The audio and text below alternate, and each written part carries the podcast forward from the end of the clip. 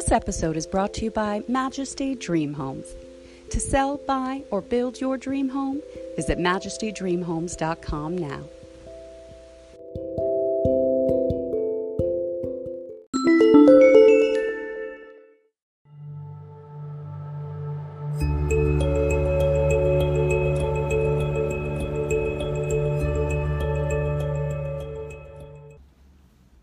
Hello, beloved children of God. We are back with Scripture of the Day, reading Psalm 9 2.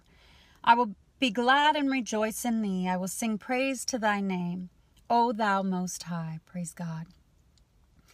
You know, worship wins the war against the devil. Worship and praising the Lord is powerful because he, his spirit comes and, and inhabits the praises of his people, and it shifts the atmosphere and it pushes back forces of darkness. And it, it uh, you know, God gives us the, the garment of praise for the spirit of heaviness. So if you're feeling down or depressed or sad or, or anything, praise the Lord, put on worship music, sing, sing, sing.